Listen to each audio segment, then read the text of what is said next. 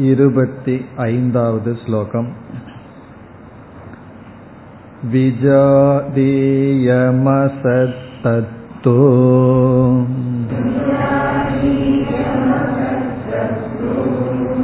न कल्वस्तीति गम्यते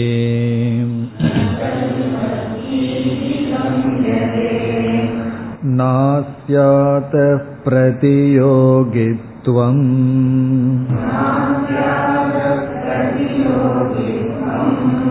विजादीयाद्भिता कुतः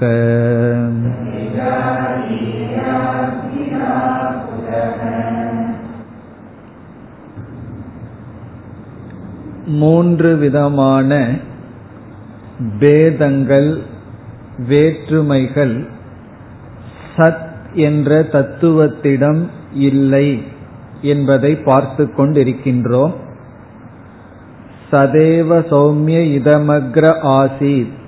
ஏகம் ஏவ அத்விதீயம்.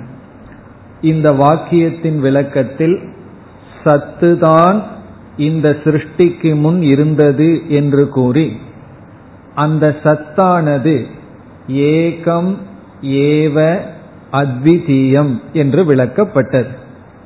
இப்பொழுது நாம் இந்த ஒவ்வொரு சொல்லும் ஒவ்வொரு பேதத்தை நீக்குகின்றது என்று பார்த்து கொண்டு வந்தோம். அதில் ஸ்வகத பேதம் சஜாதிய பேதத்தை பார்த்து முடித்து சென்ற வகுப்பில் விஜாதிய பேதத்தையும் ஓரளவு பார்த்தோம். நான் என்கின்ற என்னிடத்தில் ஸ்வகத பேதம் இருப்பதற்கு காரணம் என்ன என்றால் அவயவங்கள் என்று நாம் பார்த்தோம். எனக்கு கைகள் கால்கள் போன்றவைகள் இருந்த காரணத்தினால்தான் என்னிடத்தில் ஸ்வகத பேதம் இருந்தது அல்லது இருக்கின்றது. பிறகு என்னிடத்தில் சஜாதிய பேதம் இருக்க காரணம் என்ன? இப்ப நான் சஜாதிய பேதத்துடன் கூடியவனாக இருக்க காரணம் வேறு ஒரு மனிதர்கள் இருக்கின்ற காரணத்தினால். சஜாதியம்னா இனி ஒரு மனிதனுக்கும் இனி ஒரு மனிதனுக்கும் உள்ள வேற்றுமை. ஒரு கால் எல்லா மனிதர்களையும் அழித்துவிட்டு இந்த பூமியில் இந்த படைப்பில் ஒரே ஒரு மனிதன் மட்டும் இருந்தால் அவனுக்கு என்ன இருக்காது? சஜாதிய பேதம் இருக்காது. இப்ப சஜாதிய பேதம் என்னிடத்தில் இருக்க வேண்டும் என்றால் என்னை போல் மற்ற மனிதர்கள் இருக்க வேண்டும். இந்த மற்ற மனிதர்கள் தான் சஜாதிய பேதத்திற்கு காரணம். இப்ப அந்த சஜாதிய பேதம் யாரிடத்தில் இருக்கின்றது? என்னிடத்தில் இருக்கின்றது. அப்படி யாரிடத்தில் பேதம் இருக்கின்றதோ அவைகளை நாம் சென்ற வகுப்புல ரெண்டு சொற்களை அறிமுகப்படுத்தினோம். அப்படி என்னிடத்தில் பேதம் இருக்கின்றது. அந்த நான் அணுயோகி என்று அழைக்கப்படுகிறது. பிறகு என்னை போல மற்றவர்கள் இருக்கின்ற காரணத்தினால் அவர்கள் நிமித்தமாகத்தான் எனக்குள் சஜாதிய பேதம் தோன்றியது. அப்ப அந்த மற்ற மனிதர்களுக்கு பிரதியோகி என்று பெயர். இப்ப பிரதியோகி என்றால் யாரினால் எனக்கு இந்த சஜாதிய பேதம் வந்ததோ? இனி நம்ம விஜாதிய பேதத்திற்கு வருகின்றோம். இந்த விஜாதிய பேதத்துல தான் ஆசிரியர் பிரதியோகிங்கிற வார்த்தையை போட்டார். அதை புரிஞ்சுக்கிறதுக்கு தான் போன வகுப்புல முயற்சி பண்ணோம். இந்த வாரம் பூரா உங்களுக்கு அந்த பிரதியோகி இருந்துட்டு இருந்துன்னு நினைக்கிறேன். இப்ப அந்த பிரதியோகினா புரிந்து கொள்ள வேண்டும். இனி விஜாதிய பேதத்திற்கு வருகின்றோம். இப்பொழுது என்னிடத்தில் விஜாதிய பேதம் வருவதற்கு காரணம் என்ன? இப்ப நான் சொன்னா இந்த இடத்துல மனுஷத்துவம் என்று எடுத்துக்கொள்வோம். மனித தன்மை இப்ப நான் மனித தன்மையுடன் கூடி இருக்கின்றேன் இப்ப இந்த மனித தன்மையுடன் கூடியிருக்கின்ற என்னிடத்தில் விஜாதிய பேதம் இருக்கின்றது. இப்ப நான் வந்து அனுயோகி. அனுயோகிங்கிறது ஒரு பெயர் அவ்வளவுதான். இந்த இடத்துல நான் அனுயோகி விஜாதிய பேதத்துடன் கூடியவன். இப்ப இந்த விஜாதிய பேதம் வருவதற்கு எது காரணம்? இப்ப மனுஷத்துவம் ஆக இருக்கின்ற மனிதத்தன்மையுடன் கூடியிருக்கின்ற என்னிடத்தில் விஜாதிய பேதத்திற்கு எவை காரணம் என்றால் எவை காரணம்? என்ன தவிர இந்த மனுஷ்யத்துவம்ங்கிற தத்துவத்தை தவிர மீதி அனைத்தும் விஜாதிய பேதத்திற்கு காரணம். அப்ப இந்த இடத்துல யார் பிரதியோகி என்றால் மனுஷ்யத்துவத்தை தவிர இந்த உலகத்தில் படைக்கப்பட்ட அனைத்தும் பிரதியோகி ஆகிறது. பிரதியோகினா அவைகளெல்லாம் இருந்த காரணத்தினாலதான் நான் எனக்கு வந்து விஜாதிய பேதம் இருக்கிறது. ஒரு கால் மனுஷத்துவம்ங்கிற தன்மையை தவிர மீதி அனைத்தையும் அழித்து விட்டோம்னு வச்சுக்குவோமே. பிறகு எனக்கு விஜாதிய பேதம் இருக்காது. இப்ப ஆகாசம் என்ற ஒரு தத்துவம் இருக்கிறது. இந்த ஆகாசம் என்ற ஒன்றிடம் சொகத பேதம் இல்லை. காரணம் என்ன? அந்த சொகத பேதத்தை கொடுக்கிற உறுப்புகள் இல்லை. இப்ப ஆகாசத்துக்கு சஜாதிய பேதம் இல்லை. காரணம் என்ன என்றால் இனி ஒரு ஆகாசம் இல்லை. அதற்கு வேற என்ன சொல்லலாம்? ஆகாசத்தை போல இனி ஒரு பிரதியோகி இல்லை. வேற பிரதியோகியே கிடையாது. வேற ரெண்டாவது ஆகாசம் இருந்ததுன்னா உன்னை போல நான் இருக்கேன்னு ஒரு ஆகாசம் சொல்லி அந்த ஆகாசத்திற்கு சஜாத்திய பேதம் இருக்கும். இனி அடுத்த கேள்வி ஆகாசத்துக்கு சொகத பேதமும் இல்லை சஜாதிய பேதமும் இல்லை.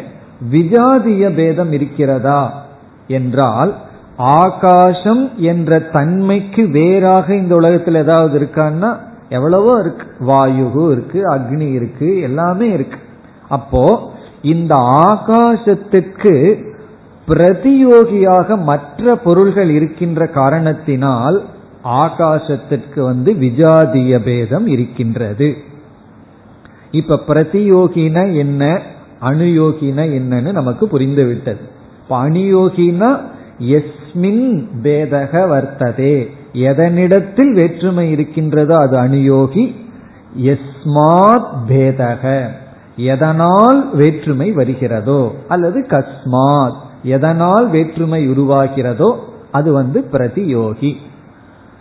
இப்ப நான் மனிதன் என்றால் மனித தன்மையுடன் கூடிய என்னிடத்தில் விஜாதிய பேதம் வர பிரதியோகிகள் பல இருக்கின்றன. பலன்னு சொல்ல முடியாது.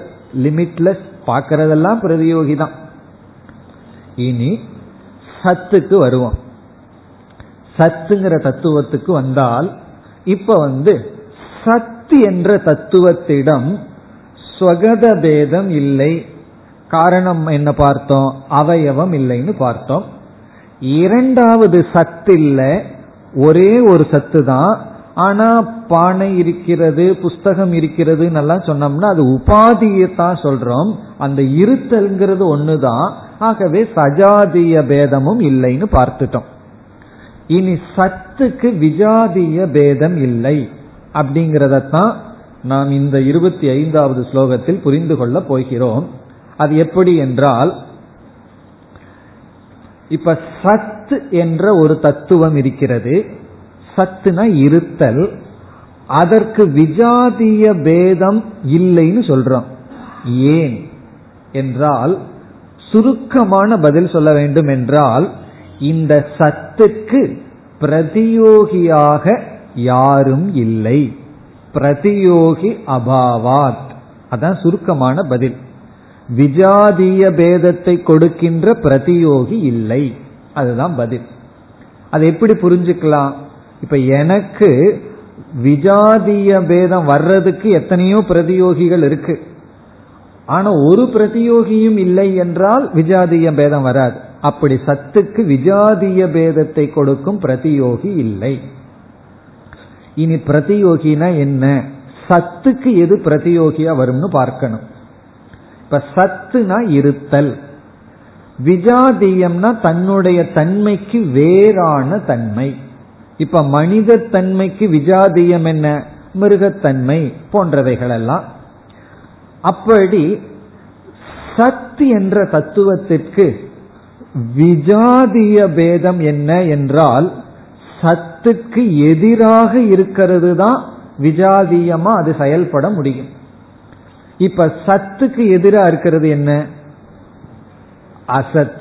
இப்ப அசத்து தான் சத்துக்கு ஆப்போசிட்டா இருக்க முடியும். இப்ப அசத்து தான் சத்துக்கு எதிரி. இப்ப நம்முடைய கேள்வி அந்த அசத் எப்படி பிரதியோகியாக செயல்பட முடியும்? அசத்துனா என்ன? அதுவே இல்லையே. இல்லாத ஒன்று பிரதியோகி என்ற தன்மையுடன் எப்படி செயல்பட முடியும்? ஆகவே அசத்துக்கு விஜாதிய பேதம் இல்லை. அசத்துக்கு விஜாதிய பேதம் வர வேண்டுமென்றால் அதற்கு எதிரான ஒன்று இருந்து அதற்கு அந்த பேதத்தை கொடுக்க வேண்டும். அப்படி இருப்பதற்கு அங்க அசத்து சத்துக்கு எதிராக அசத்து தான் இருக்கு. அசத்துக்கு பிரதியோகி ஆகின்ற தன்மை இல்லை. இப்ப அசத் என்ற ஒரு தத்துவத்திற்கு பிரதியோகி என்ற ஸ்டேட்டஸ் அடைவதற்கு வாய்ப்பில்லை. அசத்துக்கு என்ன அஜெக்டிவ் கொடுக்கிறது? அசத்துக்கு என்ன தன்மையை நம்ம கொடுக்க முடியும்? காரணம் என்ன? அசத்துவாத் அது இல்லை. இல்லாததுக்கு நம்ம ஒண்ணுமே செய்ய முடியாது. இப்ப உதாரணமா என்னிடத்தில் சஜாதிய பேதம் இருக்க காரணம் எனக்கு முன்னாடி ஒரு மனிதன் நிற்கிறார் இப்ப முன்னாடி இருக்கிற மனிதன் வந்து எனக்கு பிரதியோகியாக இருந்து எனக்கு எதை கொடுக்கிறார்? சஜாதிய பேதத்தை கொடுக்கிறார். எனக்கு முன்னாடி ஒரு மிருகம் நின்று கொண்டு இருக்கிறது. அந்த மிருகம் நின்று கொண்டு இருந்து அது பிரதியோகியாக இருப்பதனால் எனக்கு விஜாதிய பேதம் வந்துள்ளது. அப்படி சத்துக்கு முன்னாடி ஒன்று பிரதியோகியாக இருந்து அது சத்துக்கு விஜாதிய பேதத்தை கொடுக்கணும். பொதுவா விஜாதிய பேதத்தை கொடுக்கணும்னா அதற்கு எதிராக இருக்க வேண்டும். மனித தன்மைக்கு எதிராக மிருகத்தன்மை இருக்கு ஆப்போசிட்டா இருக்கு. அப்படி சத்துக்கு ஆப்போசிட்டா இருக்கிறது அசத்து தான். அசத்துன்னு ஒன்று ஆயிட்டா அந்த அசத்துக்கு பிரதியோகியாக இருக்கின்ற தன்மை இல்லை. ஆகவே சத்துக்கு விஜாதிய பேதமும் கிடையாது. அதுதான் அத்விதீயம் என்ற வார்த்தை நமக்கு கொடுக்கின்றது. இப்ப ஏகம் ஏவ அத்விதீயம். இப்ப ஏகம்ங்கிறது சொகத பேதம் இல்லை ஏவங்கிறது சஜாத்திய பேதமும் இல்லை. அத்விதீயம் என்பது விஜாதீய பேதமும் இல்லை. காரணம் என்ன? சத் என்ற ஒரு தத்துவத்துக்கு எதிரியாக இருப்பது விஜாதீயமாக இருக்க வேண்டும் என்றால் அது அசத். அசத்துக்கு வந்து விஜாதிய பேதம் அல்ல அசத் பிரதியோகியாக இருக்க முடியாது. இப்ப இப்ப நமக்கு பிரதியோகினா என்னன்னு தெரியும். பிரதியோகினா எந்த ஒன்று நம்ம முன்னாடி வந்து நின்று நமக்கு வந்து விஜாதியத்தை கொடுக்கின்றதோ. இப்ப வந்து நான் உணர்வு சுரூபமானவன் என்று எடுத்துக்கொண்டால் இப்ப உணர்வு ரூபமான எனக்கு விஜாதிய பேதம் இருக்கு. எது என்றால் ஜடஸ்வரூபமான ஒன்று. இப்ப ஜடமான ஒன்று உணர்வுக்கு விஜாதியமா இருக்கு. ஆனா சத்துன்னு சொல்லும் பொழுது சத்துக்கு ஆப்போசிட் வந்து அசத். அசத் வந்து பிரதியோகியாக இருந்து செயல்பட முடியாது. ஆகவே சத் என்ற தத்துவத்திற்கு விஜாதிய பேதமும் இல்லை. இந்த கருத்துதான் இந்த இருபத்தி ஐந்தாவது ஸ்லோகத்தில் இருக்கின்றது. இப்பொழுது ஸ்லோகத்திற்குள் செல்லலாம். இங்க வந்து பல வார்த்தைகளை எல்லாம் நம்ம சேர்த்து புரிந்து கொள்ள வேண்டும். பல வாக்கியங்களாகவும் இந்த ஒரு ஸ்லோகத்தை பிரிக்கணும். அதனால சிறிய சிறியதாக பார்க்கலாம். இப்ப முதல்ல ஒரு சொல்ல சேர்த்திக்கணும். சதகங்கிற சொல்ல சேர்த்திக்கணும். சதக என்றால் சத்திற்கு அப்படின்னு சேர்த்திக்கணும். சத்திற்கு சத்திற்கு விஜாதீயம் அசத். விஜாதீயம் து அசத்து. விஜாதீயம் அசத் தத்துன்னு இருக்கு. விஜாதீயம் அசத். அதோட ஃபுல் ஸ்டாப் ஒரு வாக்கியம் முடிவடைகிறது. சத்துக்கு விஜாதீயமாக இருப்பது அசத். அது ஃபர்ஸ்ட் சென்டென்ஸ் சத்துக்கு விஜாதீயமாக இருக்கின்ற தத்துவம் அசது இப்ப விஜாதீயம் அசத் இந்த தத்துங்கிறத அடுத்த வாக்கியத்துல சேர்த்த போறோம். இப்ப விஜாதீயம் அசத் அது ஒரு சென்டென்ஸ் இது ஒரு வாக்கியம் ஆகணும்னா சத் சதக விஜாதீயம் அசத் பவதி. சத் என்ற தத்துவத்துக்கு விஜாதீயமாக இருப்பது அசது. இப்ப வந்து உணர்வு என்ற தத்துவத்திற்கு விஜாதீயமாக இருப்பது ஜடம். சிறியது என்பதற்கு விஜாதீயமாக இருப்பது பெரியது. ஆப்போசிட் தான். நீர் என்பதற்கு விஜாதீயமாக இருப்பது நீர் இல்லை. அப்படி சத் என்பதற்கு விஜாதீயமாக இருப்பது அசது. இனி தத்து தத்து என்றால் அசத்து அந்த அசத்தானது. தத்துன்னு ஒரு சொல் இருக்கு. தத்து அந்த அசத்தானது. அசத்துனா என்னன்னு நமக்கு சொல்லி கொடுக்கிறார். இல்லாதது என்னன்னு நமக்கு சொல்லி கொடுக்கிறார். அசத்துனா என்ன? அசத் அசத்துன்னு சொல்கிறீர்களே அசத் என்றால் என்ன? இந்த அசத்தை எப்படி புரிந்து கொள்வது? என்றால் ந கலு அஸ்தி இது கம்யதே. இந்த வாக்கியம் வந்து நம்ம அசத்தை எப்படி புரிந்து கொண்டிருக்கின்றோம் என்று சொல்கிறார். ந கலு அஸ்தி. ந கலு அஸ்தி என்றால் இல்லை. கலு அப்படின்னா அது ஒரு அலங்காரத்துக்காக அழகுக்காக சொல்றது. அப்படி இல்லை. ந அஸ்தி என்று இதின என்று கம்யதே என்றால் நம்மால் அறியப்படுகின்றது. அசத் என்பது இல்லை என்று நம்மால் உணரப்படுகின்றது. எது இல்லையோ அதைத்தான் அசத் அப்படின்னு சொல்றோம். இப்ப சத்துக்கு விஜாதீயமாக இருப்பது அசத்து. இப்ப மனிதனுக்கு சஜாதீயமாக இருப்பது இனியொரு மனிதன். மனிதனுக்கு சொகதமாக இருப்பது கைகால்கள். மனிதனுக்கு விஜாதீயமாக இருப்பது மிருகங்கள் மரம் செடி கொடிகள். அப்படி சத்துக்கு விஜாதீயமாக இருந்தால் சத்துக்கு எதிராக இருக்கிறது ஆப்போசிட் வந்து அசத்து தான் ஆகவே அசத்து. சரி இந்த அசத்தை நம்ம எப்படி புரிந்து கொண்டிருக்கின்றோம்? ந அஸ்தி இது கம்யதே. நாம இல்லை என்று உணர்ந்து வருகின்றோம். அசத்துன்னு சொன்னாவே இல்லை அப்படின்னு அர்த்தம். இப்ப பாக்கெட்ல பணம் இருக்கான்னா இல்லைன்னு சொன்னா அதற்கு மேல அது சில்லறையா இருக்கா நோட்டா இருக்கான்னு எல்லாம் கேட்கக்கூடாது. அதுவே இல்லைன்னு சொன்னதுக்கு அப்புறம் அதற்கு மேல அதை வச்சுட்டு என்ன பேச முடியும்? இல்லை என்று நாம் புரிந்து கொண்டோம். அதுல வந்து அஜெக்டிவ் எல்லாம் கிடையாது. புது நோட்டு வச்சிருக்கியா? புதுசா இருக்கா? பழசா இருக்கான்னு கேட்க முடியாது. இல்லை. இல்லைன்னா அது இல்லை என்று புரிந்து கொண்டிருக்கின்றோம். பிறகு இரண்டாவது வரியில கேட்கிறாரு இல்லாத ஒன்று பிரதியோகியாக எப்படி செயல்பட முடியும்? இல்லாத ஒன்று பிரதியோகியாக எப்படி செயல்பட முடியும்? பிரதியோகியா இருந்தா தான் வேதம் இங்க கொடுக்க முடியும். இப்ப எனக்கு முன்னாடி ஒரு நாய் நிக்கிறதுனாலதான் நான் வந்து எனக்கு விஜாதிய பேதம் இருக்கு. எனக்கு ஏன் விஜாதிய பேதம் வந்தது? அங்க ஒரு பிரதியோகிய நாய் மட்டும் இல்லை எல்லாமே நின்று கொண்டிருக்கிறது. எனக்கு அப்பாற்பட்டு மனிதத்தன்மைக்கு அப்பாற்பட்டு இருக்கிறதெல்லாம் பிரதியோகியா இருக்கிறதுனாலதான் எனக்கு விஜாதிய பேதம் வந்திருக்கு. இப்ப இல்லாத ஒன்று எப்படி பிரதியோகி என்ற தன்மையுடன் இயங்கி எனக்குள் விஜாதிய பேதத்தை கொடுக்க முடியும்?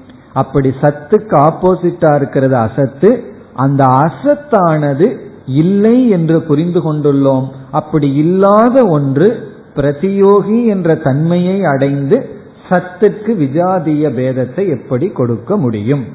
இந்த கேள்வியைத்தான் இரண்டாவது வரியில கேட்கிறார்.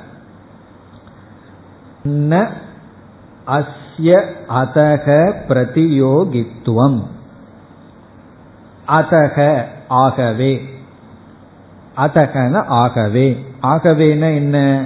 அசத்தாக இருக்கின்ற காரணத்தினால் முன் முன் வரியில் சொன்ன காரணத்தினால் சத்தினுடைய விஜாதீயம் அசத்தாக இருக்கின்ற காரணத்தினால் அஸ்ய அஸ்ய என்றால் அஸ்ய அசதக. இந்த அசத்திற்கு இந்த அசத்திற்கு ந பிரதியோகித்துவம். ந பிரதியோகித்துவம் என்றால் பிரதியோகியாக இருக்கின்ற தன்மை இல்லை. அந்த ஸ்டேட்டஸ் அசத்துக்கு கிடையாது. அஸ்ய ந பிரதியோகித்துவம். அசதக அசத்திற்கு பிரதியோகியாக இருத்தல் என்கின்ற தன்மை வர வாய்ப்பு இல்லை. அதாவது அசத்திற்கு பிரதியோகியாக இருக்கின்ற தன்மை வர்றதுக்கு மட்டும் வாய்ப்பில்லை. எதுக்குமே வாய்ப்பில்லை. அசத்துனா இல்லைன்னு அர்த்தம். அதுக்கு என்ன வாய்ப்பு இருக்கு? எதுவுமாகவே அது வர முடியாது. எந்த தன்மைக்கும் அதற்கு தகுதி இல்லை. இங்க வந்து நமக்கு தேவை பிரதியோகித்துவம். பிரதியோகியாக இருக்க அசத்திற்கு தகுதி இல்லை. ந அசதக பிரதியோகித்துவம். ஆகவே முடிவென்ன விஜாதீயாத் பிதா குதக. இங்கேயும் குதக எங்கிருந்து சதக சதகங்கிற வார்த்தையை சேர்த்திக்கணும். குதகங்கிறதுக்கு பிறகு சதக சத்திற்கு விஜாதீயாத் பிதா விஜாதீயத்தினால் பேதம். பேதம்ங்கிறதுக்கு இங்க பிதாங்கிற வார்த்தையை பயன்படுத்துறார். பிதா என்றால் பேதம் குதக என்றால் எங்கிருந்து வரும்? ஒரு ஆக்ஷேபம் போடுறார். எப்படி வரும்? இந்த சத்திற்கு விஜாதீய பேதம் எப்படி வரும்? இப்ப விஜாதீய பிதா குதக பவேத். ஒரு ஆச்சரிய குறி இங்க நம்ம கிட்ட கேள்வி கேட்கல எங்கிருந்து வரும்னு. எங்கிருந்து தான் வர முடியும்? எங்கிருந்து வர முடியும்? இந்த சத்துக்கு ஆப்போசிட்டா இருக்கிற பிரதியோகிகிட்ட இருந்து வரணும். சத்துக்கு எதிரியா இருக்கிறது இங்க அசத்து. அசத்து பிரதியோகியா இருக்க முடியாது. ஆகவே பிரதியோகி இல்லாத காரணத்தினால். இப்ப நமக்கு விஜாதிய பேதம் வரக்கூடாதுன்னு என்ன செய்யணும்? நமக்குன்னா ஒரு மனிதனுக்கு விஜாதிய பேதம் வரக்கூடாதுன்னா மனுஷத்தன்மையை தவிர இந்த உலகத்துல வேற எதுவுமே இருக்கக்கூடாது. தெய்வத்தன்மை இருக்கக்கூடாது மிருகத்தன்மை இருக்கக்கூடாது ஜடத்தன்மை இருக்கக்கூடாது வேற எந்த தன்மை இருக்கக்கூடாது. மனுஷத்தன்மை மட்டும் இருந்தா தான் விஜாதிய பேதம் இருக்காது. ஆனா அப்படியெல்லாம் மனுஷத்தன்மைக்கு வந்து சேராது. அதே போல நமக்கு சஜாதிய பேதம் இருக்கக்கூடாதுன்னு ஆசைப்பட முடியாது. சஜாதிய பேதம் இருக்கக்கூடாதுன்னு என்ன ஆகும்?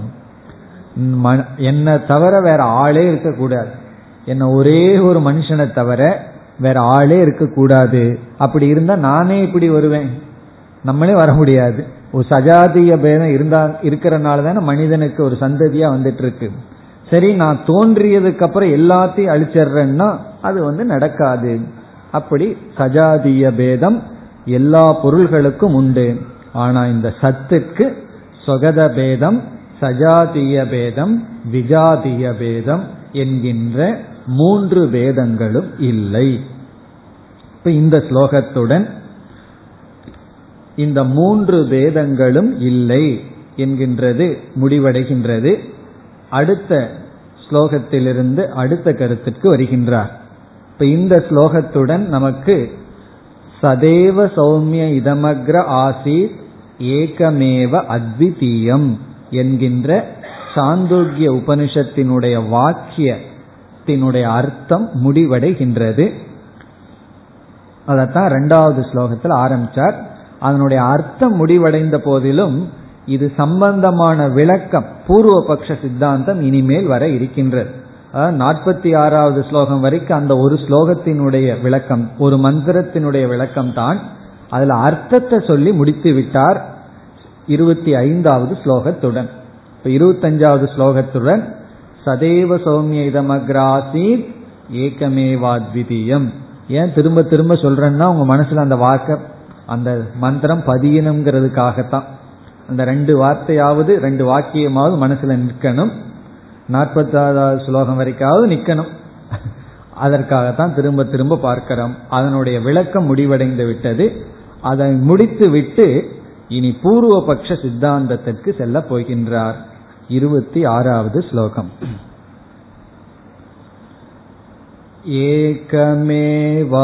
एकमेवाद्वितीयं सत्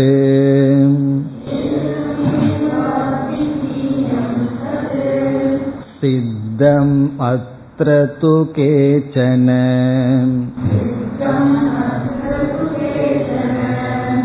विह्वला असदेवेदम्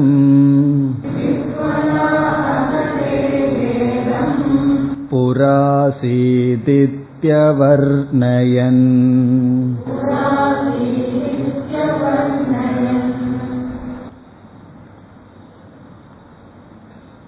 முதல் வரியில் முடிவுரை செய்கின்றார் இதுவரை நாம் எதை நிலைநாட்டினோம்? என்று சொல்கின்றார். என்ன நிலைநாட்டினோம்? ஏகம் ஏவ அத்விதீயம் சது.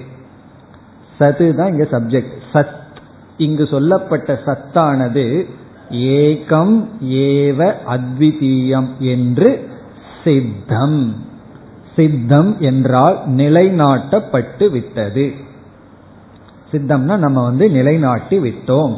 இந்த சத்தானது ஏகம் ஏவ அத்விதீயம். ஏகமாக ஏவமாக அத்விதீயமாக. அதை நம்ம இப்ப எப்படி புரிஞ்சிருக்கோம்? ஸ்வகத சஜாதீய விஜாதீய பேதமற்றதாக இந்த சத் தான் இந்த சிருஷ்டிக்கு முன் இருந்தது என்று நாம் இப்பொழுது நிலைநாட்டி விட்டோம் என்று நம்ம இதுவரைக்கும் செஞ்சதை சொல்றார். நம்ம நிலைநாட்டிட்டோம்.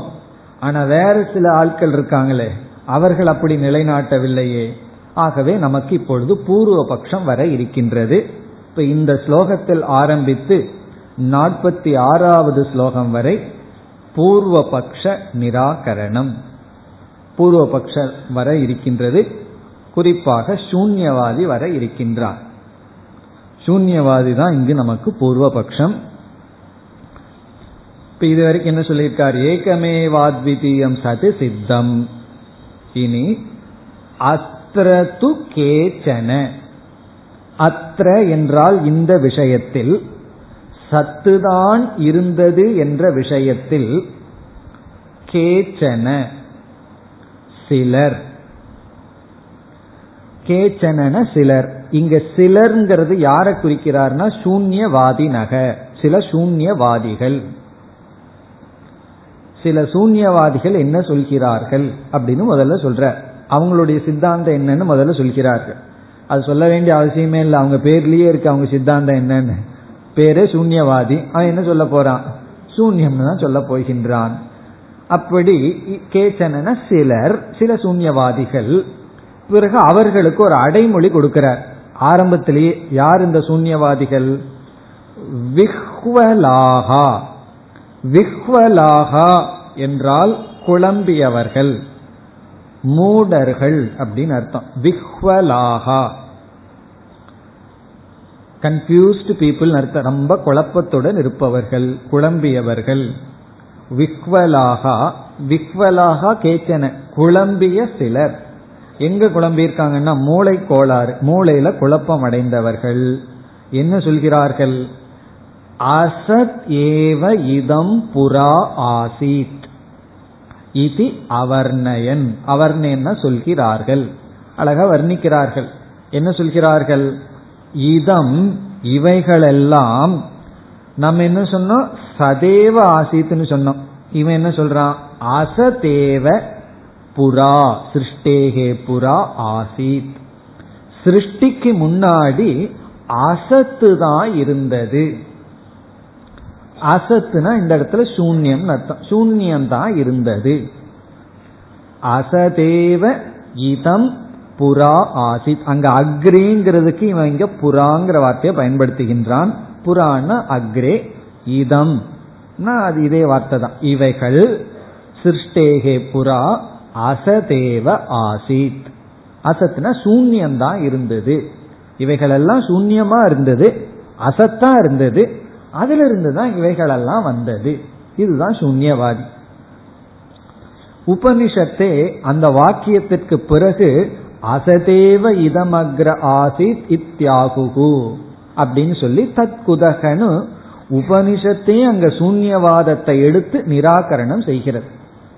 அசத்திலிருந்து எப்படி வர முடியும் என்று உபனிஷத்தை அங்கு வந்து பேசியுள்ள காரணத்தினால் இவர் ஆசிரியர் இங்கு சூன்யவாதத்தை எடுத்து கொண்டார். வித்யாரண்யர் ஏன் சூன்யவாதத்தை எடுத்து விளக்கிறார் நிராகரணம் பண்றாருன்னா உபனிஷத்தே அந்த வாதத்தை எடுத்து நிராகரணம் செய்ததனால். இந்த சூன்யவாதிகள் வந்து ரொம்ப சிந்திக்காதவர்களும் அல்ல. சில பேர் ஒண்ணுமே சிந்திக்காம சில தத்துவம் பேசுவார்கள். அவர்கள் இடத்துல பேசி பிரயோஜனமே இல்லை. இவர்கள் ரொம்ப சிந்திச்சிட்டார்கள் அதனாலதான் இப்படி பேசுகிறார்கள். ரொம்ப சிந்தித்தார்கள் என்ன அர்த்தம்? தூய்மை இல்லாத மனதுடன் சாஸ்திரத்தினுடைய உதவி இல்லாமல் தர்க்கத்தின் துணை கொண்டு சிந்தித்து விட்டார்கள். எல்லாம் சொல்ல போகிறார்கள். இவர்கள் ஏன் இந்த முடிவுக்கு வந்தார்கள் எல்லாம் சொல்ல போகின்றார். அப்படி இவர்களும் சிந்தனை செய்பவர்கள் தான் ஆனா ராங் டைரக்ஷன்ல சிந்திப்பவர்கள். எங்கேயுமே போகாத ஆள் இருக்கு. சரியான திசையில பயணம் போய் அடையிற ஆள் இருக்கு. தப்பான திசையில பயணம் போகிற ஆட்கள் இருக்கு. இப்படி இவர்கள் வந்து சிந்தித்தார்கள் தவறான விதத்தில். இப்ப இவர்கள் என்ன சொல்கிறார்கள்? இந்த சூன்யத்துக்கு என்ன லட்சணம்னு கேட்கிறோம் உன்னுடைய சூன்யத்துக்கு ஒரு லட்சணம் சொல்லணும் அவன் என்ன சொல்றான்? ஏகம் ஏவ அத்விதீயம். என்னுடைய சூன்யத்துக்கு அதே லட்சணம் தான் ஏவ அப்படின்னு சொன்னா ரெண்டாவது சூன்யம் கிடையாது. இது போல இனி ஒரு சூன்யம்னு கிடையாது. ஆனா நம்ம சொல்லுவோம் உன்னுடைய புத்திக்குள்ள இருக்கிறது ரெண்டாவது சூன்யம்னு சொல்லுவோம். ஆனா ரெண்டாவது சூன்யம் அவனை பொறுத்த வரைக்கும் கிடையாது. பிறகு சூன்யத்துக்கு விஜாதீயமாக ஒண்ணு கிடையாது. இரண்டற்ற அத்விதீயம் சூன்யம். அப்படி நம்ம சத்துக்கு என்ன ஏகமேவ அத்விதீயம்னு சொன்னமோ அதே லட்சணத்தை அவன் சூன்யத்துக்கு சொல்றான். சொல்லிட்டு பொருந்துதா இல்லையான்னு பாருங்கிறான். ஆகவே சூன்யம் தான் சத்தியம் என்று அவன் சொல்கின்றான். அப்படி சூன்யம்தான் அசத்து தான் இவைகளுக்கு முன்னாடி இருந்தது அந்த அசத்திலிருந்து தான் இவைகளெல்லாம் வந்ததுன்னு சூன்யவாதி கூறுகின்றான். இது அவனுடைய கருத்து. விக்வலாகா சூன்யவாதினக அசதேவ இதம் புறா ஆசித் இது அவர்ணயன். இப்படி அவர்கள் கூறுகிறார்கள். என்று சூன்யவாதத்தினுடைய அறிமுகத்தை இங்கு செய்கிறார். இப்ப இந்த இருபத்தி ஆறாவது ஸ்லோகத்துல நம்ம வந்து சத்து தான் இருக்கின்றதுன்னு நிலைநாட்டியிருக்கோம். ஆனா இந்த விஷயத்துல சூன்யம்தான் இருக்கின்றது என்ற சூன்யவாதத்தை அறிமுகப்படுத்துகின்றார். இனி அடுத்த ஸ்லோகத்திற்கு செல்லலாம் मग्नस्याब्धौ यताक्षाणि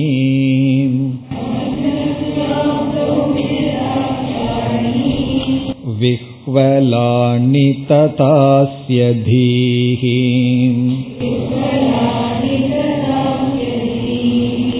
अकण्ठैकरसंसृत्वा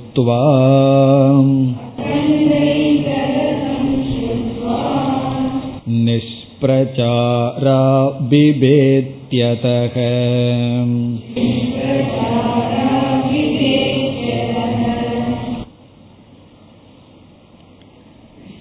இருபத்தி ஏழாவது ஸ்லோகத்திலிருந்து முப்பத்தி ஓராவது ஸ்லோகம் வரை முதலில் சூன்யவாதிகளை நிந்தனை செய்கின்றார் சூன்யவாதி நிந்தா.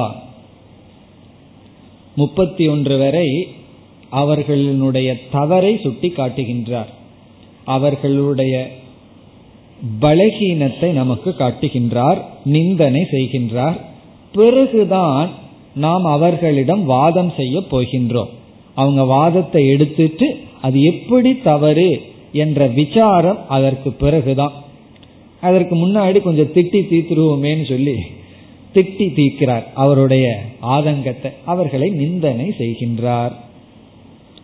இப்ப நமக்கு ஒரு எண்ணம் வரலாம். திட்டுறது நம்மளுடைய சுவாவம் வித்யாரண்யருக்கு அது இருக்கா? சாஸ்திரத்துக்குள்ள இது இருக்கா?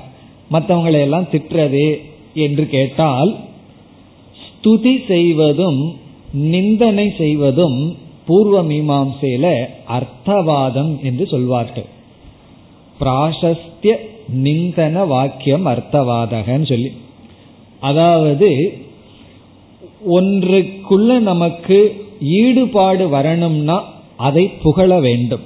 ஸ்துதி பண்ணணும். ஸ்துதி பண்ணோம்னா தான் அதில் நமக்கு ஈடுபாடு வரும். இப்போ சொர்க்கத்தை பற்றிய யாகத்தை ஒருத்தருக்கு சொல்றதுக்கு முன்னாடி சொர்க்கத்தை பற்றி கொஞ்சம் ஸ்துதி பண்ணணும். சொர்க்கே லோகே நபயம் கிஞ்சனாஸ்தி ந தத்ர துவமஸ்தின்னு யம தர்மராஜா கிட்ட நச்சிகேதன் கேட்டான்லவா சொர்க்கத்துல வந்து சுகம் கிடையாது சொர்க்கத்துல வந்து பயம் இல்லை. பிறகு காரணம் என்னன்னா நீங்க அங்க இல்லை உங்களை யாரும் நினைக்க மாட்டார்கள். இப்படி எல்லாம் சொல்லி சொர்க்கத்தை பற்றி யாகத்தை சொல்றது இந்த ஸ்துதி எதற்குன்னு சொன்னா அதுல நம்ம போவோம். அதே போல ஒன்றுக்குள்ள சென்று விடக்கூடாதுங்கிறதுக்கு என்ன செய்யணும்? நிந்தனை தான் பண்ணணும். அதுல போய் வீழ்ந்து விடாதே. அப்படிங்கிறதுக்கு அதை புரிய வைக்கணும்னா நிந்தனை மூலமா தான் புரிய வைக்க முடியும். கர்மத்துல போய் விழுந்து விடாதேன்னா பிளவாகேதே அதிருடா. இந்த கர்மம் எல்லாம் ஒரு ஒரு படகு போல அதை வச்சு சம்சாரத்தை கடக்க முடியாது. அவித்யாயாமந்தரே வர்த்தமானாக எல்லாம் சொல்லி இந்த மூடர்கள் அந்தே நைவ அந்த நீயமானாக இப்படிப்பட்ட நிந்தனைகள் எல்லாம் எதற்குனா அதிலிருந்து நிவர்த்திக்காக. அப்ப வந்து ஸ்துதி பிரவருத்திக்காக நிந்தனை வந்து நிவர்த்திக்காக. அதிலிருந்து நம்ம விலகிறதுக்காக நிந்தனை செய்யப்படுகிறது. அதனால அந்த அப்படி ஸ்துதி செய்யறதும் நிந்தனை செய்யறதும் ஸ்துதிக்காகவோ நிந்தனைக்காகவோ அல்ல. நிந்தாயாம் நிந்தனை நிந்தனைக்காக அல்ல. திட்டுறதுக்காக அல்ல. இப்ப சில பேர் பொழுதுபோக்க திட்டிட்டு இருப்பார்கள். பொழுதுபோகலின்னு வச்சுங்க யாரையாவது எடுத்து திட்டிட்டு இருக்கிறது. அப்படி செய்யவில்லை. நம்மளும் இந்த சூன்யவாதத்திற்குள் சென்று விடக்கூடாது அவர்களுடைய புத்தியை நாம் வீழ்ந்து விடக்கூடாதுங்கிறதுக்காக நமக்கு வந்து எச்சரிக்கைக்காக நிந்தனை செய்யப்படுகிறது. ஆகவே இங்கு சூன்யவாதிகளை நிந்திக்க போகின்றார். அவர்களுடைய பலகீனத்தை காட்டப் போகின்றார். இல்லைன்னு சொன்னா சில சமயம் அவங்க கட்சியில நம்ம சேர்ந்துருவோம். இந்த பூர்வ பட்சத்தை சில சமயங்கள்ல சொல்ல ஆரம்பிச்சோம்னா என்ன தோணும்னா சில பேர்த்துக்கு பூர்வபக்ஷம் சரியா தான் இருக்கு அதை போய் ஏன் பூர்வபக்ஷியா சொல்கிறீர்கள் அப்படின்னு தோணும். அதுக்காக கொஞ்சம் ஆரம்பத்திலே இது பூர்வபக்ஷம் இதுல நம்ம ஜாயின் பண்ணிடக்கூடாதுங்கிறதுக்காக நிந்தனை பண்றார். என்ன இவர்கள்? சாதாரண ஆட்கள் அல்ல. அதிகமா சிந்தனை செய்கிற ஆட்கள் சிந்திச்சு சொல்ற ஆட்கள். இப்போ அது ஒரு உதாரணம் பார்த்தோம்னா நமக்கு புரிஞ்சிடும் இவங்க கட்சியில சேர்ந்துக்கலாங்கிறதுக்கு. அது எப்படின்னு சொன்னா இப்ப ஏன் சூன்யவாதிகள் எப்படி சிந்திக்கிறாங்கிறதுக்கு ஒரு உதாரணம். இப்ப வந்து நம்ம கண்ணு முன்னாடி பல பானைகள் இருக்கு. அனைத்து பானைகளும் ஒரே ஒரு களிமண்ணால செஞ்சது. ஆனா ஒரு முப்பது பானைகள் இருக்குன்னா என்ன இருக்கு? முப்பது விற்த்திகள் இருக்கு. இப்ப முப்பது விற்த்திகள் வந்து வெறும் விற்பி தானே இருக்கு அங்க விஷயம் இல்லையே. விஷயம் ஒண்ணு தானே அப்போ முப்பது எண்ணங்களும் விஷயமில்லாத விற்த்திகள் தானே.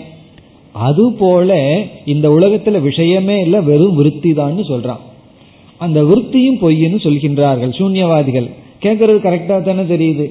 முப்பது எண்ணங்கள் நமக்கு வந்தாச்சு. இப்ப முப்பது விற்த்திகள் தோன்றியாச்சு. இருக்கிறது வந்து ஒரு பொருள் தான். அப்ப இருபத்தொன்பது விற்த்திக்கு விஷயம் இல்லை அல்லவா? அத போலதான் உனக்கு வெறும் விற்பி தான் இருக்கு விஷயம் இல்லை அப்படின்னு வெளி விஷயமே இல்லைன்னு கணிகவாதி சொல்றான். பிறகு இனி ஒன்னொருத்தன் சொல்றான் அதுக்கும் விஷயம் இல்லைன்றான் விஷயமும் இல்லை வெறும் விற்பி தான் இருக்கு. அந்த விற்பியும் அசாரம். அதனால என்னன்னா சூன்யம் தான் இருக்கு. கேட்கறதுக்கு நல்லா இருக்கும். பிறகு வாழ்க்கையில சில துக்கம் எல்லாம் வந்ததுன்னா சூன்யம் தான் ஒண்ணுமே இல்லை. ஆரம்பமே அப்படித்தான் ஆரம்பிப்பார்கள். வாழ்க்கை ஒண்ணுமே இல்லைன்னு சொல்லிட்டு காஃபி குடிச்சிட்டு இருக்கிறது. கொஞ்சம் சர்க்கரை அதிகமாவோ குறைவா போனா கோபம் வந்துடும். ஆனா என்ன பேசுறது ஒண்ணுமே இல்லைன்னு ஆரம்பிப்போம். அப்படி இந்த சூன்யவாதிகளுடைய ஆர்குமெண்ட் எல்லாம் கேட்டோம்னா நம்ம எரியாம அவர்கள் பக்கம் போக தோன்றும். அது தவறு. அப்படி சூன்யவாதி பக்கம் நம்ம போகக்கூடாது. குறிப்பா தர்க்கத்தையே நம்ம வந்து பிரதானமாக பிடிச்சிட்டு இருக்க கூடாது. சொல்ல போறார் அதை. இவர்கள் ஏன் இந்த நிலைக்கு வந்தார்கள்னா இந்த தர்க்கத்தையே பிடித்து கொண்டு இருக்கக்கூடாது. நம்ம தர்க்கத்தை வந்து புத்தியை தீட்டுறதுக்காக பயன்படுத்துறோம். ஆனா மீண்டும் அந்த தர்க்கத்துக்குள்ளேயே போனோம்னு சொன்னா புத்தி மழுங்கி போயிடும் கல்லை வந்து கத்தியை தீட்டுறதுக்கு பயன்படுத்திட்டு அந்த கல்லிலேயே அந்த கத்தி பட்ட என்ன ஆகும் தீட்டின கல்லே அந்த கத்தியை வந்து முன்னையாக்கிடும் அப்படி ஒரு அளவுக்கு தான் தர்க்கத்தை பயன்படுத்தணும். அதற்கான எச்சரிக்கை தான் இப்பொழுது நிந்தனை. இவ்வளவு நேரம் நம்ம என்ன கருத்து பார்த்தோம்? ஏன் நிந்திக்கிறார்? துவேஷத்துல நிந்திக்கல நமக்கு எச்சரிக்கைக்காக நிந்திக்கின்றார். இனி எப்படி நிந்திக்கின்றார்? சூன்யவாதிகளை பற்றிய விளக்கங்கள். அவர்கள் யாருன்னு சொன்னா மக்னசாப்தௌ அப்தௌ என்றால் நீருக்குள் தண்ணீருக்குள். மக்னசிய மூழ்கியவனுக்கு. ஒரு தண்ணீரை வச்சு ஒரு தொட்டி நிறைய தண்ணீரை வச்சு அதுக்குள்ள ஒருத்தனை மூழ்கடிக்க வைக்கிறான் தண்ணிக்குள்ள அவன் வந்து அவனை கழுத்தை பிடிச்சி தள்ளி வைக்கிறவன் வச்சுக்குவோமே.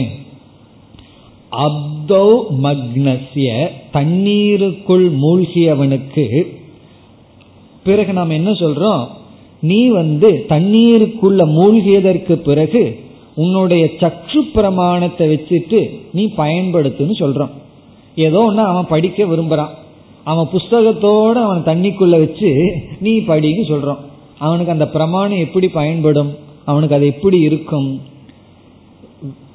யதா அக்ஷாணி விஹ்வலாணி.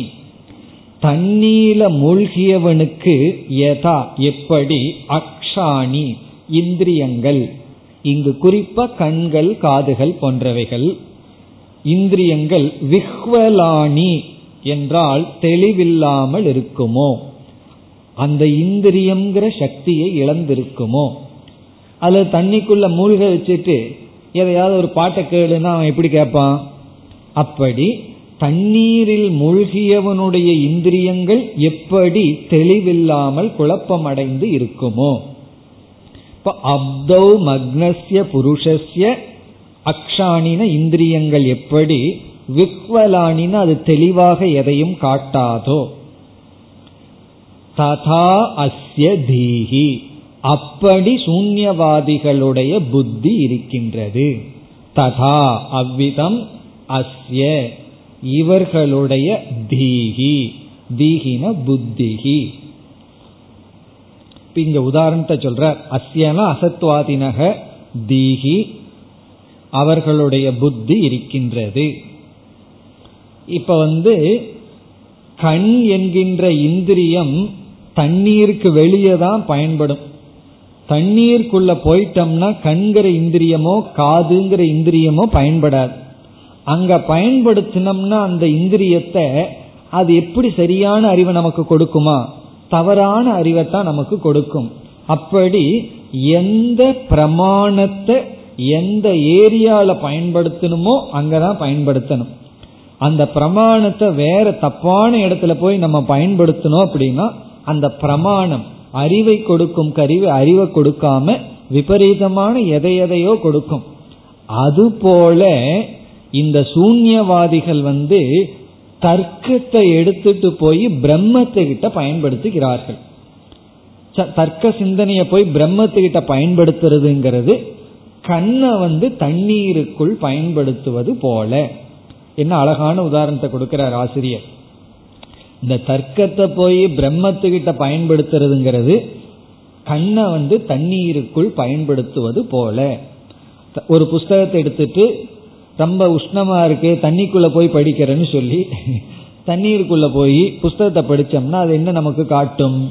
அது போல இவர்களுடைய புத்தி இருக்கின்றது. அதாவது இந்த இடத்துல உதாகரணம் என்னன்னா இவர்களுடைய புத்தி குழம்பி இருக்கின்றது தெளிவில்லாமல் இருக்கின்றது. புத்தி இருக்கு. புத்தி இல்லாத ஆள்கள் வேற. இங்க புத்தி இருக்கு ஆனா தெளிவில்லாமல் இருக்கிறது. எப்படின்னா தண்ணீரில் மூழ்கியவனுடைய இந்திரியங்கள் போல. காரணம் என்னன்னா தவறான இடத்தில் பயன்படுத்துகின்றான். இது வந்து அவனுடைய புத்தியில வர்ற கோளாறு. இனி அவர்களுடைய மனநிலையை வர்ணிக்கின்றார்.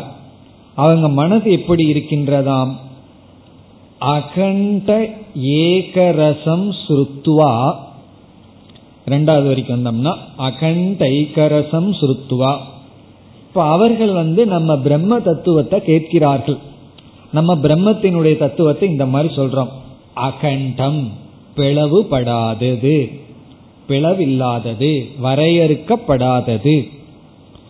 தேச கால வஸ்துவைக்கு அப்பாற்பட்டது.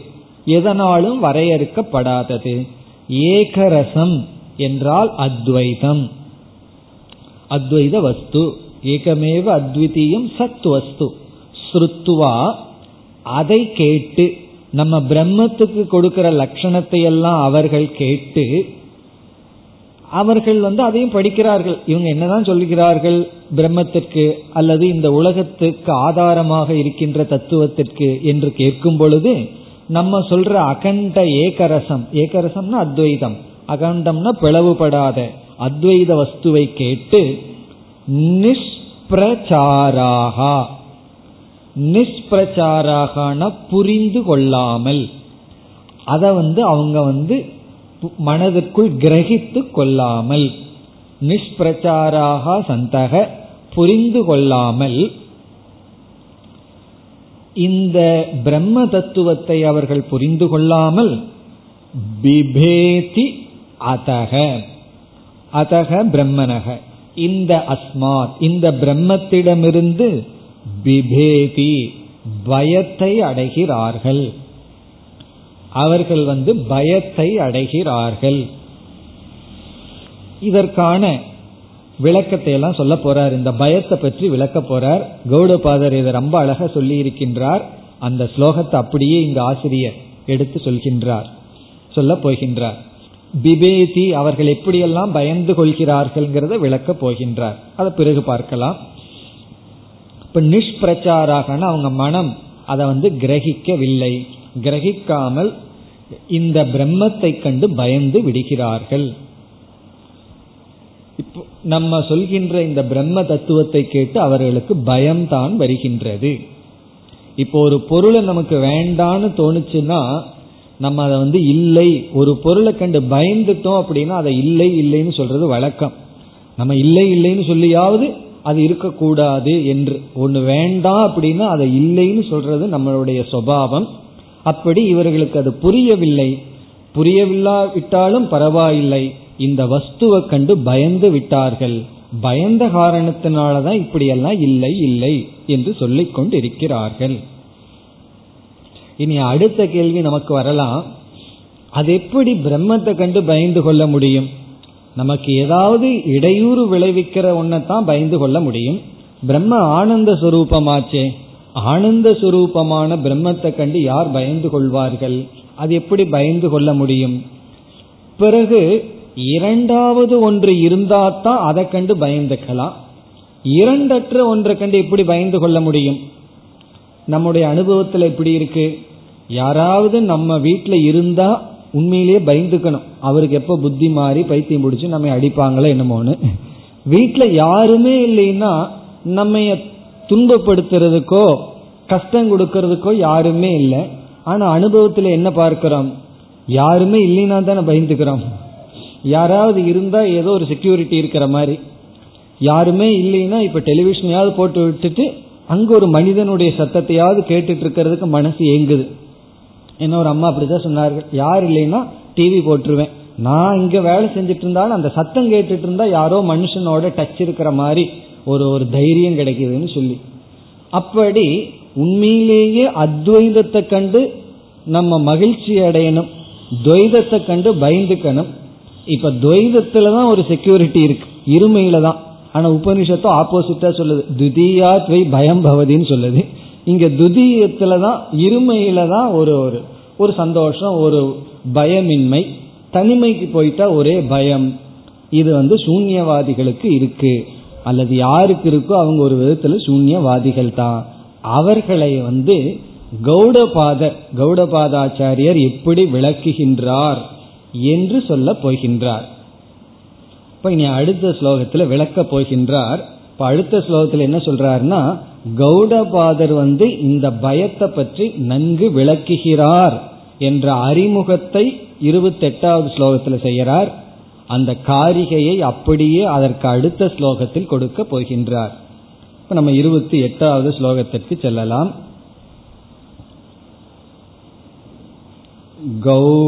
गौडाचार्या निर्विकल्पे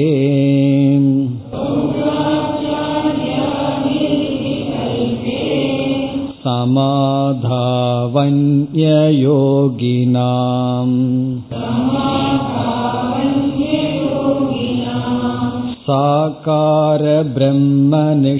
साकारब्रह्मनिष्ठानाम्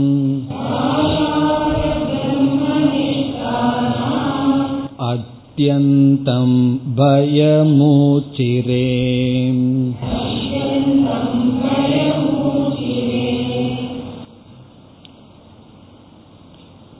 இந்த ஸ்லோகத்தில் அத்வைதமான வஸ்துவை கண்டு பயப்படுகிறார்கள் என்று கௌடபாதர் விளக்குகிறார் என்று சொல்கிறார். அந்த கௌடபாதருடைய காரிகையை அடுத்த ஸ்லோகத்தில் சொல்லுவார். அதை நம்ம அங்கு பார்க்கலாம். இங்கு வந்து அதற்கு ஒரு அறிமுகம் கொடுக்கின்றார். கௌடபாதர் வந்து இப்படி சொல்கிறார். கௌடாச்சாரியாக கௌடாச்சாரியாகனா கௌடபாதர்? யார் கௌடபாதர்? சங்கரருக்கு என்ன ரிலேஷன்ஷிப் ஆகணும்? சங்கரருக்கு தாத்தா ஆகணும். தாத்தா குருன்னு அர்த்தம். அவருடைய குரு கோவிந்த பகவத் பாதர் அவருடைய குரு கௌட கௌடபாதர் அந்த கௌடபாதர் சங்கரருடைய குருவினுடைய குரு. அவர் தானே மாண்டூக்கிய உபனிஷத்திற்கு காரிகை எழுதினார். அந்த மாண்டூக்கிய உபனிஷத்துக்கு எழுதிய காரிகையில ஒரு இடத்துல இந்த பயத்தை பற்றி பேச போறார். அப்படி சொல்ல போறார். சொல்கிறார் என்று இங்கு சொல்கிறார். கௌடாச்சாரியாக நிர்விகல்பே சமாதௌ. விகல்பம் என்றால் பேதம் வேற்றுமை. நிர்விகல்பம்னா வேற்றுமையற்ற பேதமற்ற. வேற்றுமையற்ற பேதமற்ற இருமையற்ற அத்வைதமான அர்த்தம். சமாதௌ. இங்கு சமாதி என்றால் பிரம்ம என்று பொருள். சமாதோன பிரம்ம விஷயத்தில் சமாதி விஷயத்தில். நிர்விகல்பக சமாதி விஷயத்தில் என்றால் பேதமற்ற பிரம்ம விஷயத்தில். அதாவது நான் நிர்விகல்பமான சொரூபம்னு புரிஞ்சிட்டம்னா எந்த காலத்துல நான் நிர்விகல்பமா இருக்கேன்? நிர்விகல்ப சொரூபம் நான் புரிஞ்சிட்டேன்னா நிர்விகல்ப அவஸ்தையை பத்தி நம்ம பேசல. நிர்விகல்பக சொரூபம்னு நான் புரிந்து கொண்டால் சொரூபம்னு சொன்னாவே மூன்று காலத்திலும் எல்லா காலத்திலும் நான் நிர்விகல்பகம்தான். மனது வந்து செயல்பட்ட போதிலும் செயல்படாத போதிலும் அது வந்து பிரம்ம ஒன்றுதான். அப்படி நிர்விகல்பகமான பிரம்ம விஷயத்தில் பயத்தை அடைந்துள்ளார்கள் என்று கௌடபாதர் கூறுகின்றார். அதான் இந்த வாக்கியம் இந்த மந்திர இந்த ஸ்லோகத்தினுடைய சாரம். கௌடாச்சாரியாக நிர்விகல்பே சமாதோ. பிரம்மனிடத்தில் நிர்விகல்பமான பிரம்மனிடத்தில் இனி முத இரண்டாவது வரியில கடைசி சொல்லுக்கு வந்தால் பயம் ஊச்சிரே. பயத்தை கூறுகின்றார். ஊச்சிரே அப்படின்னா உக்தவந்தக சொல்லி இருக்கின்றார். மரியாதைக்காக பண்மையில சொல்றார். ஊச்சிரேன சொன்னார். சொல்லி இருக்கின்றார். பயம் பயத்தை நிர்விகல்பமான பிரம்மனிடத்தில் இவர்களெல்லாம் பயந்துள்ளார்கள் என்று கூறி இருக்கிறார். இனி வந்து யார் பயந்துள்ளார்கள்? நான் பயக்கவில்லையே. நான் தான் நிர்விகல்ப பிரம்மத்தையே தெரிஞ்சுக்கிறதுங்கிற முயற்சியில் இருந்து கொண்டிருக்கின்றேன். பிறகு யார் பயந்து கொண்டிருக்கிறார்கள்? அந்நிய யோகினாம் மற்ற யோகிகளுக்கு. அதனால நம்ம எல்லாம் நீக்கி விட்டார் நம்ம சொல்லல இவர் ஆசிரியர். அந்நிய யோகினா மற்ற யோகிகளுக்கு. அந்நிய யோகினாம்னா யார்? அதை விளக்குகின்றார் இரண்டாவது வரியில். சாகார பிரம்ம நிஷ்டானாம் ஆகாரம்னா உருவம் ஃபார்ம் சாகாரம்னா உருவத்துடன் கூடிய. இந்த இடத்துல உருவம் என்றால் குணம் என்று பொருள். சாகாரம்னா சகுணம். குணங்களுடன் கூடிய. தன்மைகளுடன் கூடிய. பிரம்ம அப்படிப்பட்ட ஈஸ்வர நிஷ்டகன அதில் நிலை பெற்றவர்கள். உருவத்துடன் கூடிய குணங்களுடன் கூடிய பிரம்மத்தில் நிலை பெற்றவர்களுக்கு அதை மட்டும் பிடித்து கொண்டு இருப்பவர்களுக்கு அர்த்தம் உருவத்துடன் கூடிய நிர்குணத்தை விட்டு சகுண பிரம்மத்தில் இருப்பகின்ற மற்ற யோகிகளுக்கு நிர்விகல்ப பிரம்மனிடத்தில் பயம் வந்துள்ளது என்று கௌடபாத ஆச்சாரியர் கூறியுள்ளார். சரி பயம் எவ்வளவுனா கொஞ்சம் பயமா அதிகமான பயமா? அத்தியந்தம் பயம் ஊச்சிரே ரொம்ப பயந்து கொள்கிறார்கள். அத்தியந்தம் பயம். அத்தியந்தம் பயம்னு சொன்னா அளவு கடந்த பயம் அவர்களுக்கு இருக்கின்றது. நிர்குண பிரம்மன்னு கேட்டாவே அவர்கள் பயந்து விடுவார்கள். இப்ப நம்ம வந்து திடீர்னு பேயி பிசாசுன்னு சொன்னா என்ன வரும்னா பயம் வந்துருமல்ல. அப்படி அவர்கள் பயந்துள்ளார்கள். நிர்விகல்பே சமாதோ அந்நிய யோகினாம். இப்ப அந்நிய யோகினாம் சாகார பிரம்மனிஷ்டானாம் ரெண்டு வார்த்தை இருக்கு. இப்ப சாகார பிரம்மனிஷ்டானாம் என்பது வைதிகத்தில இருந்து கொண்டு அவர்கள் வந்து நிர்குண பிரம்மத்தை ஏற்றுக்கொள்ளாமல் இருப்பவர்கள். ஏன்னா அவங்க பிரம்மத்தை ஏற்றுக்கொள்கிறார்கள் அது விசிஷ்டமாகவோ துவைதமாகவோ ஏற்றுக்கொள்கிறார்கள். ஆனா நிர்குணமாக ஏற்றுக்கொள்ளவில்லை. அவர்களும் நிர்குண பிரம்மத்தை கண்டு பயம் கொள்கிறார்கள். அந்நிய யோகினாம்னா அவைதிகர்கள். மற்ற யோகிகள் சாங்கியர்கள் மற்ற யோகிகள் பிறகு சூன்யவாதிகள். இங்க நமக்கு முக்கியமா சூன்யவாதிகள். அவர்களெல்லாம் இந்த நிர்குண பிரம்மத்தை நினைத்தா பயம் கொள்கிறார்கள். அது எப்படி பயம்ங்கிறத அடுத்த ஸ்லோகத்துல கௌடபாதருடைய காரிகையை அப்படியே இவர் ஒரு இரண்டு சொற்களினுடைய மாற்றத்துடன் அப்படியே கொடுக்கின்றார். ஒரு முக்கியமான காரிகையை அப்படியே இவர் கொடுக்கிறார். இப்ப இந்த இடத்துல சூன்யவாதிகள் எல்லாம் இந்த பிரம்மத்தை கண்டு பயம் கொள்கிறார். அந்த காரிகை மிக அழகாக இருக்க போகின்றது. அதனுடைய விளக்கத்தை நம்ம பிறகு பார்க்கலாம். இப்ப இந்த ஸ்லோகத்துல வந்து சூன்யவாதிகள் பிரம்மத்தை கண்டு பயப்படுகிறார்கள். அகண்டரசம் சுருத்வா பிபேதி. பிறகு அவர்கள் வந்து இந்திரியங்கள் தண்ணீல எப்படி பயன்படாதோ அப்படி தர்க்கம் போன்ற பிரமாணங்கள் பயன்படாத இடம் வந்து பிரம்மன். அங்க பயன்படுத்தி அதிலிருந்து விபரீதமான ஞானத்தை அடைந்து சூன்யம் என்றெல்லாம் சொல்லிக் கொண்டிருக்கிறார்கள் என்று இந்த நிந்தனையை ஆரம்பித்தார். இங்கு நிந்தனையில முக்கிய கருத்து என்னவென்றால் இவர்கள் வந்து தர்க்கத்தை பிடித்து கொண்டதனால் குழப்பத்தை அடைந்துள்ளார்கள். ஆகவே ரொம்ப வந்து நம்ம தர்க்கத்தையே பிடித்து கொண்டு இருக்கக்கூடாது. ஏன்னா அந்த தர்க்கம் வந்து நம்மை ஏமாற்றி விடும். நம்ம தர்க்கம் ஏமாற்றி அதுக்கு உதாரணம் வேணும்னா சூன்யவாதிகள் தான் உதாரணம். தர்க்கம் வந்து யாருக்கு ஏமாற்றப்பட்டிருக்குன்னா சூன்யவாதிகள் என்ற நிந்தனை சொல்லி இருக்கின்றார். இனி அடுத்த ஸ்லோகத்தில் கௌடபாதருடைய காரிகையை கொடுக்கின்றார். அடுத்த வகுப்பில் பார்ப்போம். ॐ पूर्णमधपूर्णमिधं पूर्णात्पूर्णमुदच्छते पूर्णस्य पूर्णमादाय पूर्णमेवावशिष्यते ॐ शान्ति शान्ति शान्तिः